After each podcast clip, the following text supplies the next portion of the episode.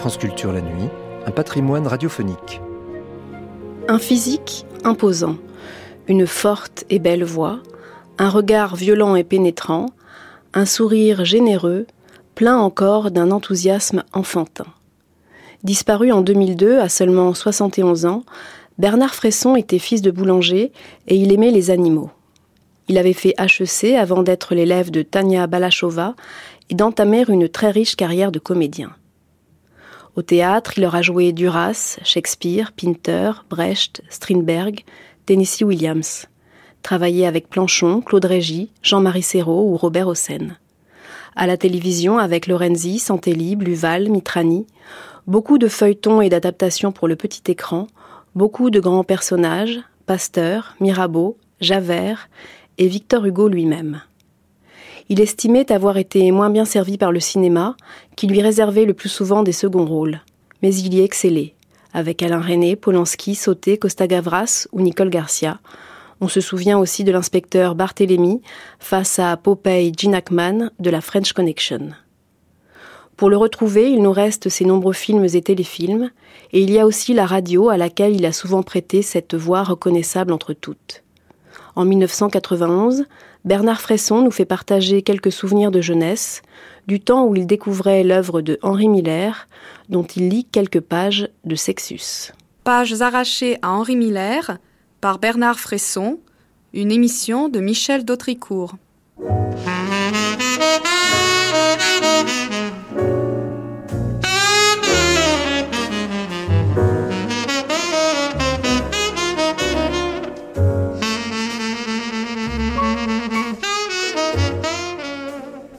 Le monde était choqué, le monde n'était pas, accoutumé de lire cela. On dit cela, on faisait cela tout le temps, mais c'était l'hypocrisie, n'est-ce pas? Je l'ai exposé, c'est tout simplement. Moi, je ne suis pas un sexiste, comme on dit, comme un homme qui violait les femmes, n'est-ce pas? Non, pas du tout. Et maintenant, j'ai une horreur d'entendre le mot sexe, surtout ici en Amérique. On pratique le sexe ici sans amour, vous savez. Hein? Et moi, à mon avis, le sexe et l'amour sont liés, n'est-ce pas? Mais ici, il y a beaucoup de jeunes hommes qui viennent et... vous demandez des conseils. Pour le conseil, non, peut-être pour cela, mais en tout cas, en conversant, je disais, est-ce que vous êtes amoureux de quelqu'un? Oh, non. Est-ce que vous faites le sexe? Ah, oui. Et vous n'êtes pas amoureux. Pourquoi? J'ai peur. Les Américains, les machos, comme on dit, n'est-ce pas? Ils ont peur des femmes maintenant. Vous savez? Do you understand what I say? That's incroyable, n'est-ce pas? Ils sont des faibles, n'est-ce pas? Hein?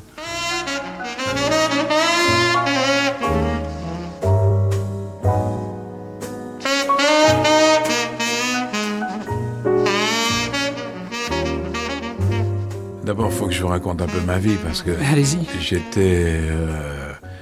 un enfant très sage dans une arrière-boutique de boulangerie-pâtisserie. Je faisais des études admirables. J'étais toujours premier de la classe et pas toujours premier de conduite. Je faisais bien des conneries de temps en temps, mais bon, j'ai toujours été très protégé puisque j'étais fils unique. Hein. Et mes parents me protégeaient, donc j'étais pas un enfant de la rue. Hein.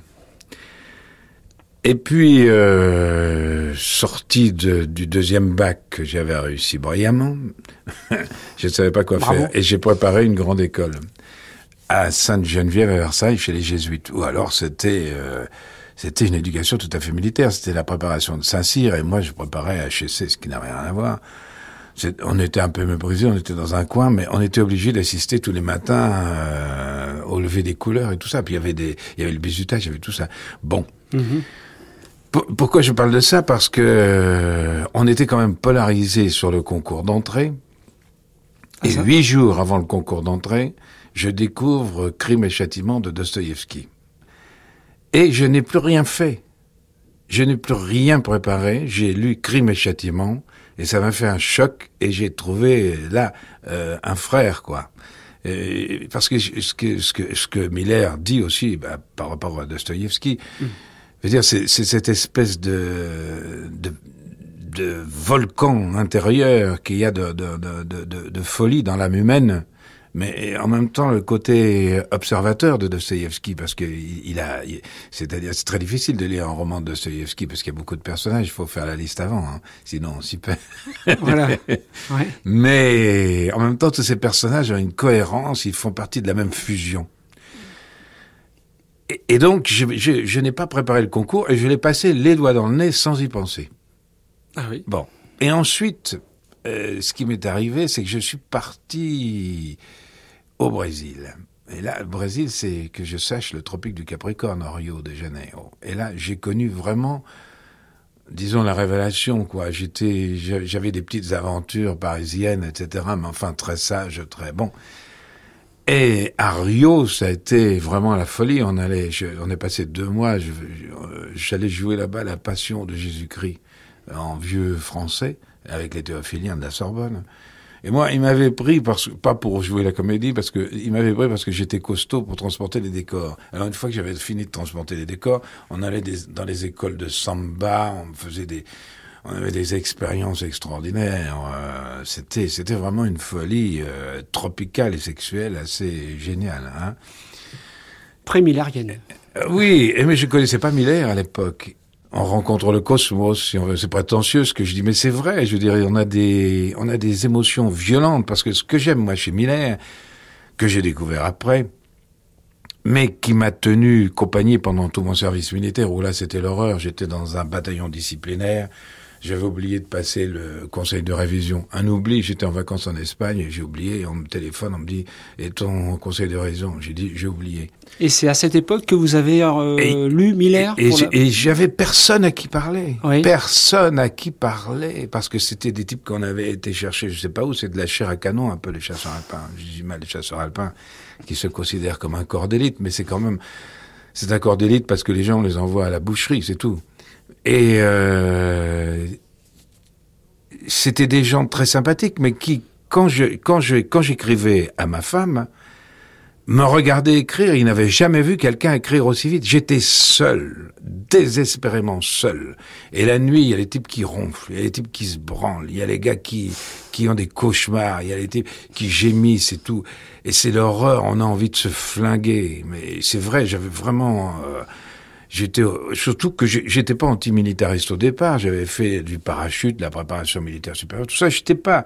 Mais là, vraiment, on le devient. Et heureusement, j'ai une copine qui m'a envoyé le Tropique du Capricorne, que j'avais déjà lu, mais que j'ai relu.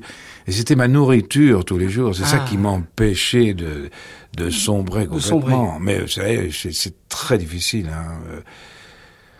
Et alors, je vais pas raconter mon service militaire, mais je veux dire que Miller vraiment m'a sauvé la vie à cette occasion.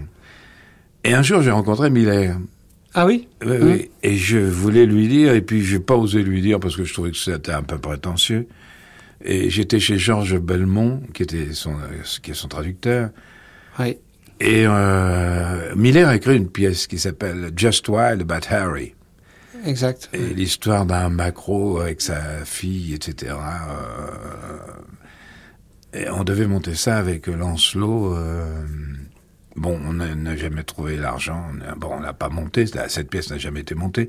C'était peut-être une pièce un peu datée. C'était un peu dans le style du diable tiré par la queue de Picasso. Enfin, c'était vers un côté surréaliste comme ça.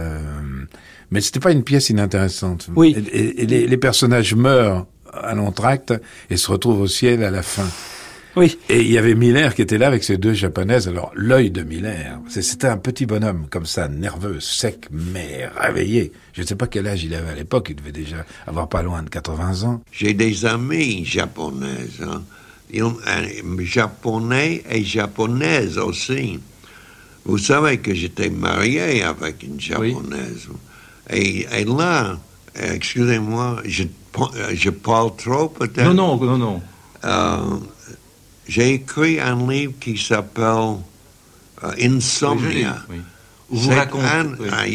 C'est one of my favorite books, Insomnia, parce que on peut dire que j'ai écrit cela riant avec les larmes, oui. Also, n'est-ce pas?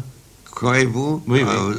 C'est un livre que j'ai beaucoup aimé aussi. Oh oui, moi aussi. Et qui est un livre un peu éternel, parce que c'est quelque chose qui peut arriver à 15 ans, à 50 ou à 80. Oui. L'amour, how do you say, we say en anglais, unrequited love. L'amour rejeté. Is that how you say it? Oui. Bon, oui, you're right. Ça, tout le temps, ça vient, oui, pour à chaque âge. Oui, et ça m'intéresse toujours. Je cherche les hommes qui ont souffert cela, n'est-ce pas? Mais pratiquement tous les hommes ont souffert cela. Les femmes aussi, naturellement. Mais les hommes, ils sont plus souffrants, il me semble.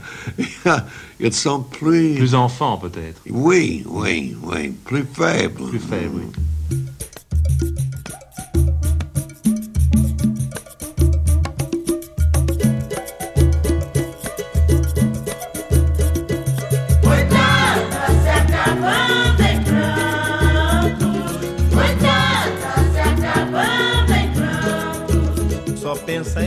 J'ai lu tout Miller dans les années 50. J'avoue que je ne les ai pas relus depuis. Et depuis que vous m'avez demandé de parler de Miller, j'ai commencé à tout racheter et je commence à relire. Très bien. Et je ne le lis plus de la même façon. Très bien. Parce que les personnages accessoires m'emmerdaient un peu à l'époque.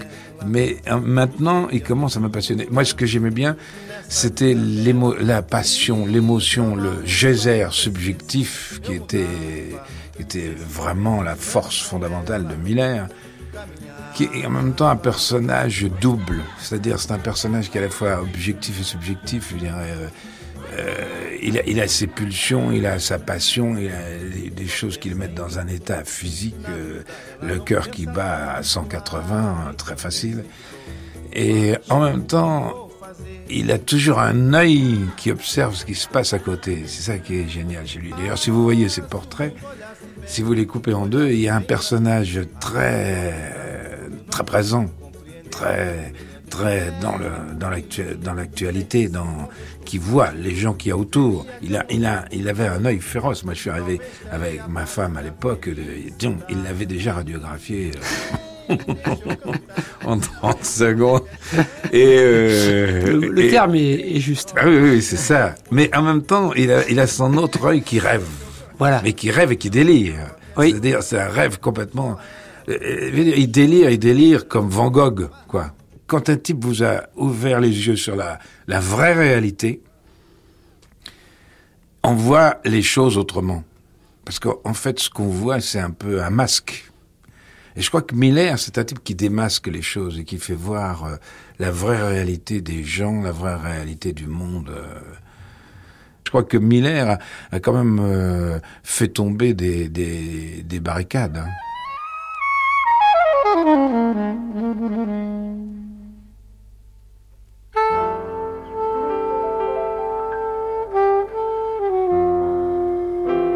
Dijon, 13 février 1932, samedi. Anaïs. Tant mieux si vous avez trouvé en partie bon le vieux roman Crazy Cock. Et si vous pensez qu'il peut être remanié et rendu publiable. Bien sûr que je serais heureux que vous l'élaguiez, même s'il ne reste que 100 pages et qu'elles soient bonnes, ok. Peut-être pourrais-je un jour vous rendre l'appareil, allez-y, tentez le coup. Je pense que vous avez parfaitement raison quant à l'hypersexualité, l'effet d'un si grand nombre de femmes, etc. Étrange que l'épisode Cora rende si faiblement. Cora fut l'influence la plus importante de mes années de jeunesse. Je pense qu'elle m'a mutilée. Je l'ai revue plus tard, mariée avec un enfant. Quelle vieille loque était-elle devenue? Mais quand je rêve d'elle, ce qui m'arrive parfois, elle est magnifique. Je toucherai à tout cela dans le livre. Jésus, à propos de la machine. Non, bon Dieu, je suis peut-être un mufle, mais je ne ferai pas cela. J'ai fait ce genre de choses dans le passé. Vous me faites rire quand je vous lis. Comme vous connaissez bien l'irresponsabilité de l'artiste, mais je me crois désormais incapable de cela, je pense que je devrais le regretter, pas vous. Vous faites rire aussi quand vous parlez de Casanova. Vous ne savez pas encore comment sont les hommes. Pardon, je suis parfaitement normale.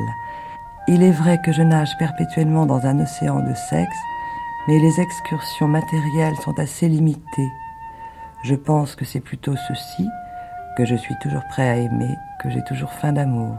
Je parle d'amour, pas seulement de sexe, et je ne vois aucun inconvénient à ce que mon œuvre soit saturée de sexe, parce que je n'en ai pas peur et que je voudrais presque me lever pour prêcher sur le sexe. N'ayez pas peur de m'offenser, c'est tout à fait impossible. Henri.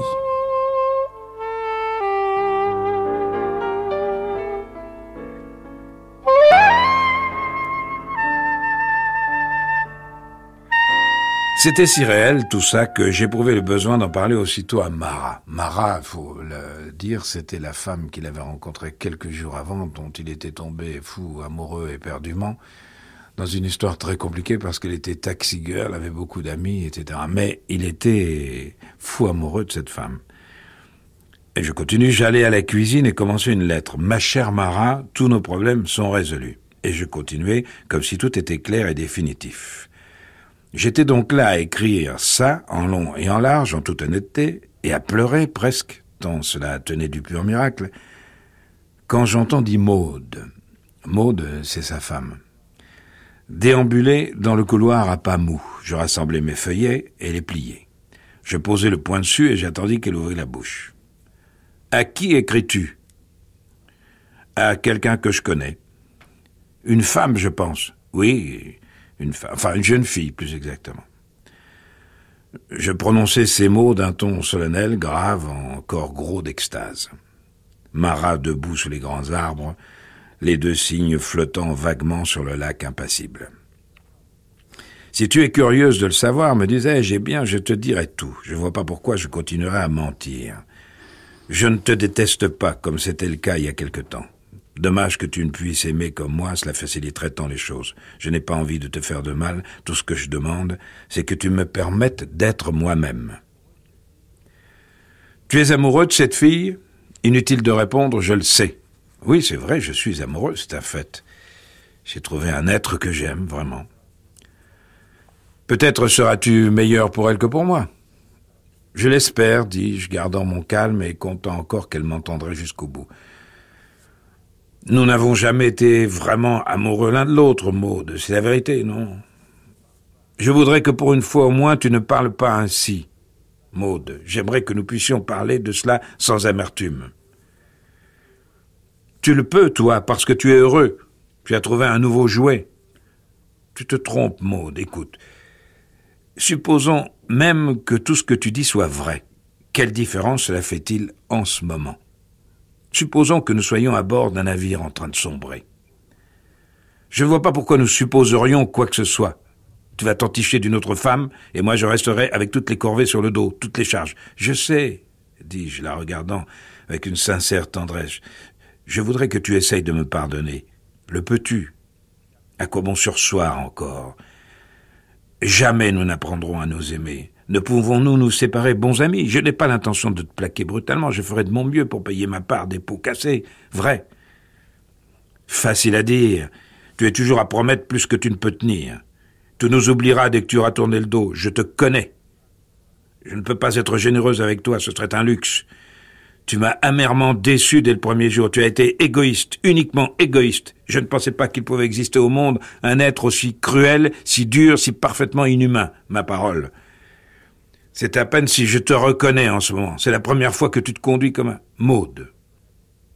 Ce que je vais te dire est cruel, mais je n'y peux rien. Il est une chose que je voudrais que tu comprennes. Peut-être cette expérience avec toi était-elle nécessaire pour m'apprendre la façon de traiter une femme. Il n'y va pas entièrement de ma faute. Le destin aussi a eu son mot à dire. Vois-tu, dès l'instant que mon regard s'est posé sur elle, où l'as-tu rencontrée ? Dit Maude, la curiosité féminine l'emportant soudain en elle. Au dancing, elle est entraîneuse. Ça n'a pas l'air brillant, je sais, mais si tu la voyais. Je ne veux pas la voir, je ne veux plus entendre parler d'elle. Simplement, je me demandais... Elle me lança un bref regard de pitié. « Et tu crois que c'est la femme qu'il te faut pour trouver le bonheur ? Tu l'appelles une femme et c'est encore une jeune fille. C'est bien pis, mon Dieu, quel idiot tu fais !»« Ce n'est rien de ce que tu crois, Maude. Tu as tort d'en juger ainsi, vraiment. Comment pourrais-tu savoir ? Et d'ailleurs, n'importe, ça m'est égal, je suis décidé. » Sur quoi elle baissa lourdement la tête. Elle avait l'air indiciblement triste et là, l'air d'une épave humaine se balançant à un crochet de boucher. Je baissai les yeux de mon côté, incapable de supporter le spectacle de ce visage. Nous restâmes de la sorte un bon bout de temps sans oser nous regarder. Je l'entendis renifler, et levant la tête, je vis ses traits tiraillés de souffrance. Elle étendit les bras devant elle sur la table, et, pleurant et sanglotant, laissa violemment tomber sa tête, face contre bois. Ce n'était pas la première fois que je la regardais pleurer, mais il y avait dans cette attitude d'abandon la plus atroce, la plus passive des résignations. Du coup, je flanchais, je me levais, me penchais vers elle et posais la main sur son épaule. J'aurais voulu dire quelque chose, mais les mots refusaient de sortir. Ne sachant que faire, je lui passais la main dans les cheveux, les caressant tristement et comme de loin, comme si c'était la tête d'une bête inconnue et blessée rencontrée dans le noir. « Allons, allons, parvins, j'ai gargouillé, ça n'avance à rien. » Ses sanglots redoublèrent. Je savais que j'avais dit ce qu'il ne fallait pas, j'y pouvais rien. Elle pouvait faire tout ce qu'elle voulait, y compris se tuer, je ne changerai rien à la situation. C'était plus fort que moi. Je m'étais attendu à des larmes, je m'étais même admis et attendu à mon geste, lui caresser les cheveux et dire ce qu'il ne fallait pas pendant qu'elle pleurait. Je ne voyais qu'une chose, le but. Si elle en finissait et allait se coucher, je pourrais me rasseoir et terminer ma lettre. J'ajouterais un post-scriptum, quelques mots sur la cautérisation des blessures. Je dirais, avec un mélange de joie et de peine sincère, « Cette fois, c'est bien fini. » Voilà ce qui se passait dans ma tête pendant que je lui caressais les cheveux. Jamais je n'avais été plus loin d'elle. En même temps que je la sentais suffoquer et frémir convulsivement sous ma main, j'éprouvais aussi un certain plaisir à l'idée de la grande sérénité qui descendrait en elle d'ici une semaine après mon départ. « Tu auras l'impression d'être une autre femme, songeais-je à part moi. Pour le moment, il te faut passer par toute cette angoisse, et c'est juste et naturel, ça va de soi. Loin de moi de te le reprocher, seulement dépêche-toi d'en finir. » Je dus la secouer un peu en mettant le point final à ma pensée, car au même instant, elle se redressa soudain sur son siège, et me regardant de ses yeux égarés, désespérés, pleins de larmes, elle m'entoura brusquement de ses bras et m'attira à elle en une frénétique et géniarde étreinte. « Tu ne m'abandonneras pas, dis !» sanglotait-elle, et ses lèvres, salées et affamées, me couvraient de baisers. « Mets tes bras autour de moi, je t'en supplie, serre-moi fort, mon Dieu, je me sens si perdu !» Elle m'embrassait avec une passion que je ne lui avais jamais connue. Elle y mettait tout son corps, toute son âme et toute la peine qu'il y avait entre nous. Je glissai ma main sous ses aisselles et la forçai doucement à se mettre debout. Nous étions aussi près l'un de l'autre que deux amants, vacillant, comme seule peut le faire la bête humaine, dans l'abandon mutuel le plus total. Son kimono glissa et s'ouvrit. Elle était nue en dessous. Je glissai une main autour de ses reins, sur les fesses dodues, et j'enfonçai profondément mes doigts dans la grande fente, la pressant contre moi, lui mâchant les lèvres, lui mordant le lobe des oreilles, le cou, lui léchant les yeux, la racine des cheveux. Elle mollit, s'appesantit, fermant les paupières, fermant l'esprit. Elle ployait comme si elle allait tomber. Je l'empoignai, la portai, traversai le vestibule, grimpai l'escalier, puis la jetai sur le lit. Je chavirai sur elle, comme hébété, et la laissai m'arracher mes vêtements. Je gisais sur le dos, pareil à un cadavre dont seule la verge continuait à vivre. Je sentis ses lèvres se refermer sur mon truc et ma chaussette gauche glisser de mon pied en même temps. Je passai mes doigts dans ses longs cheveux, les faufilais sous son sein, moulant de la paume la corbeille qui était douce et élastique. Elle tournait vaguement comme une roue dans le noir. Ses jambes finirent par atterrir sur mes épaules et sa fourche s'appesantit sur mes lèvres. Je fis passer son cul par-dessus ma tête comme on lèverait un seau de lait pour étancher une longue soif, et je bus, mâchai les lèvres et lampais comme un busard. Elle était en chaleur au point que ses dents étaient rivées dangereusement à mon gland. Je craignais que, parvenue comme elle l'était au comble de la frénésie, des larmes et de la passion, elle ne vint à mordre à belles dents et à me le guillotiner. Je dus la chatouiller pour la forcer à desserrer les mâchoires. Ensuite, ça ne traîna pas, de la belle ouvrage, pas de larmes, pas de cliché amoureux, pas de promets-moi, dis, promets-moi, balance-moi sur la planche à baiser et vas-y, baise. Voilà tout ce qu'elle demandait. J'y allais de sang-froid avec rage. C'était peut-être la dernière fois de toutes. Déjà, elle m'était étrangère. C'était un adultère que nous commettions, du type incestueux et passionné dont la Bible se pourlèche les versets. Abraham pénétra Sarah, ou Léandre, et il la connut. Curieuse, ces italiques dans la Bible anglaise. Mais la façon dont ces vieux boucs de patriarches ceinturaient leurs épouses, jeunes ou vieilles, leurs sœurs, leurs vaches et leurs moutons étaient drôlement futés. Ils devaient rentrer dedans, la tête la première, avec toute la ruse et l'habileté de vieux libertins. J'avais l'impression d'être Isaac, forniquant avec un lapin dans le temple.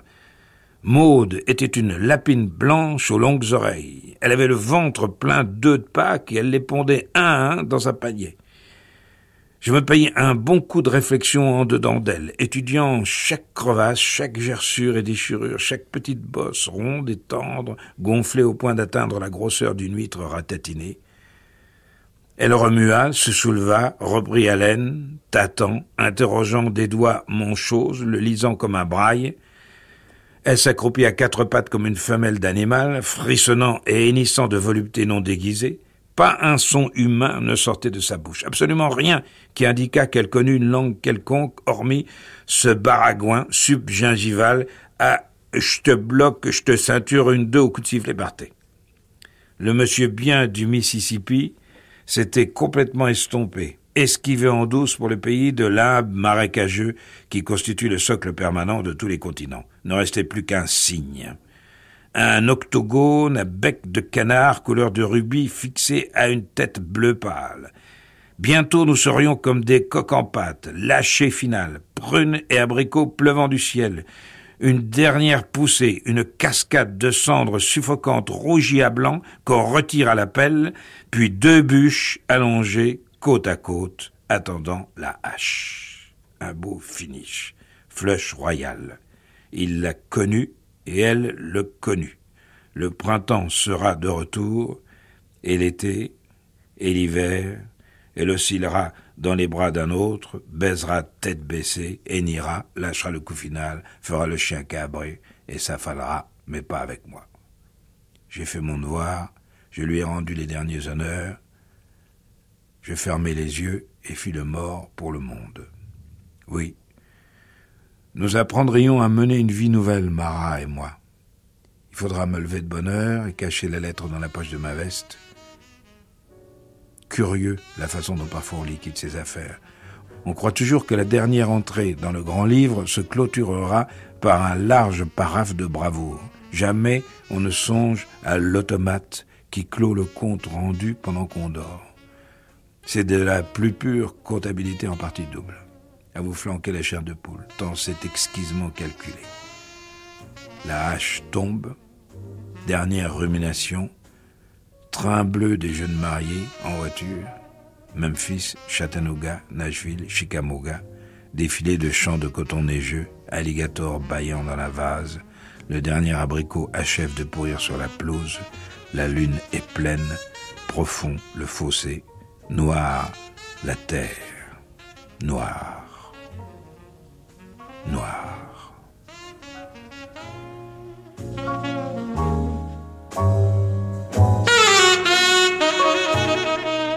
Page arrachée à Henry Miller, une émission de Michel d'Autricourt.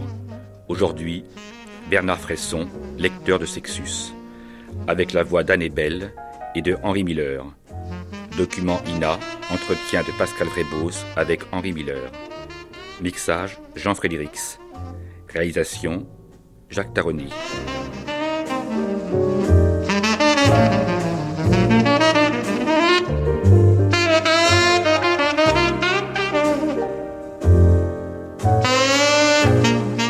Cette Cette émission a été diffusée pour la première fois le 5 décembre 1991 sur France Culture.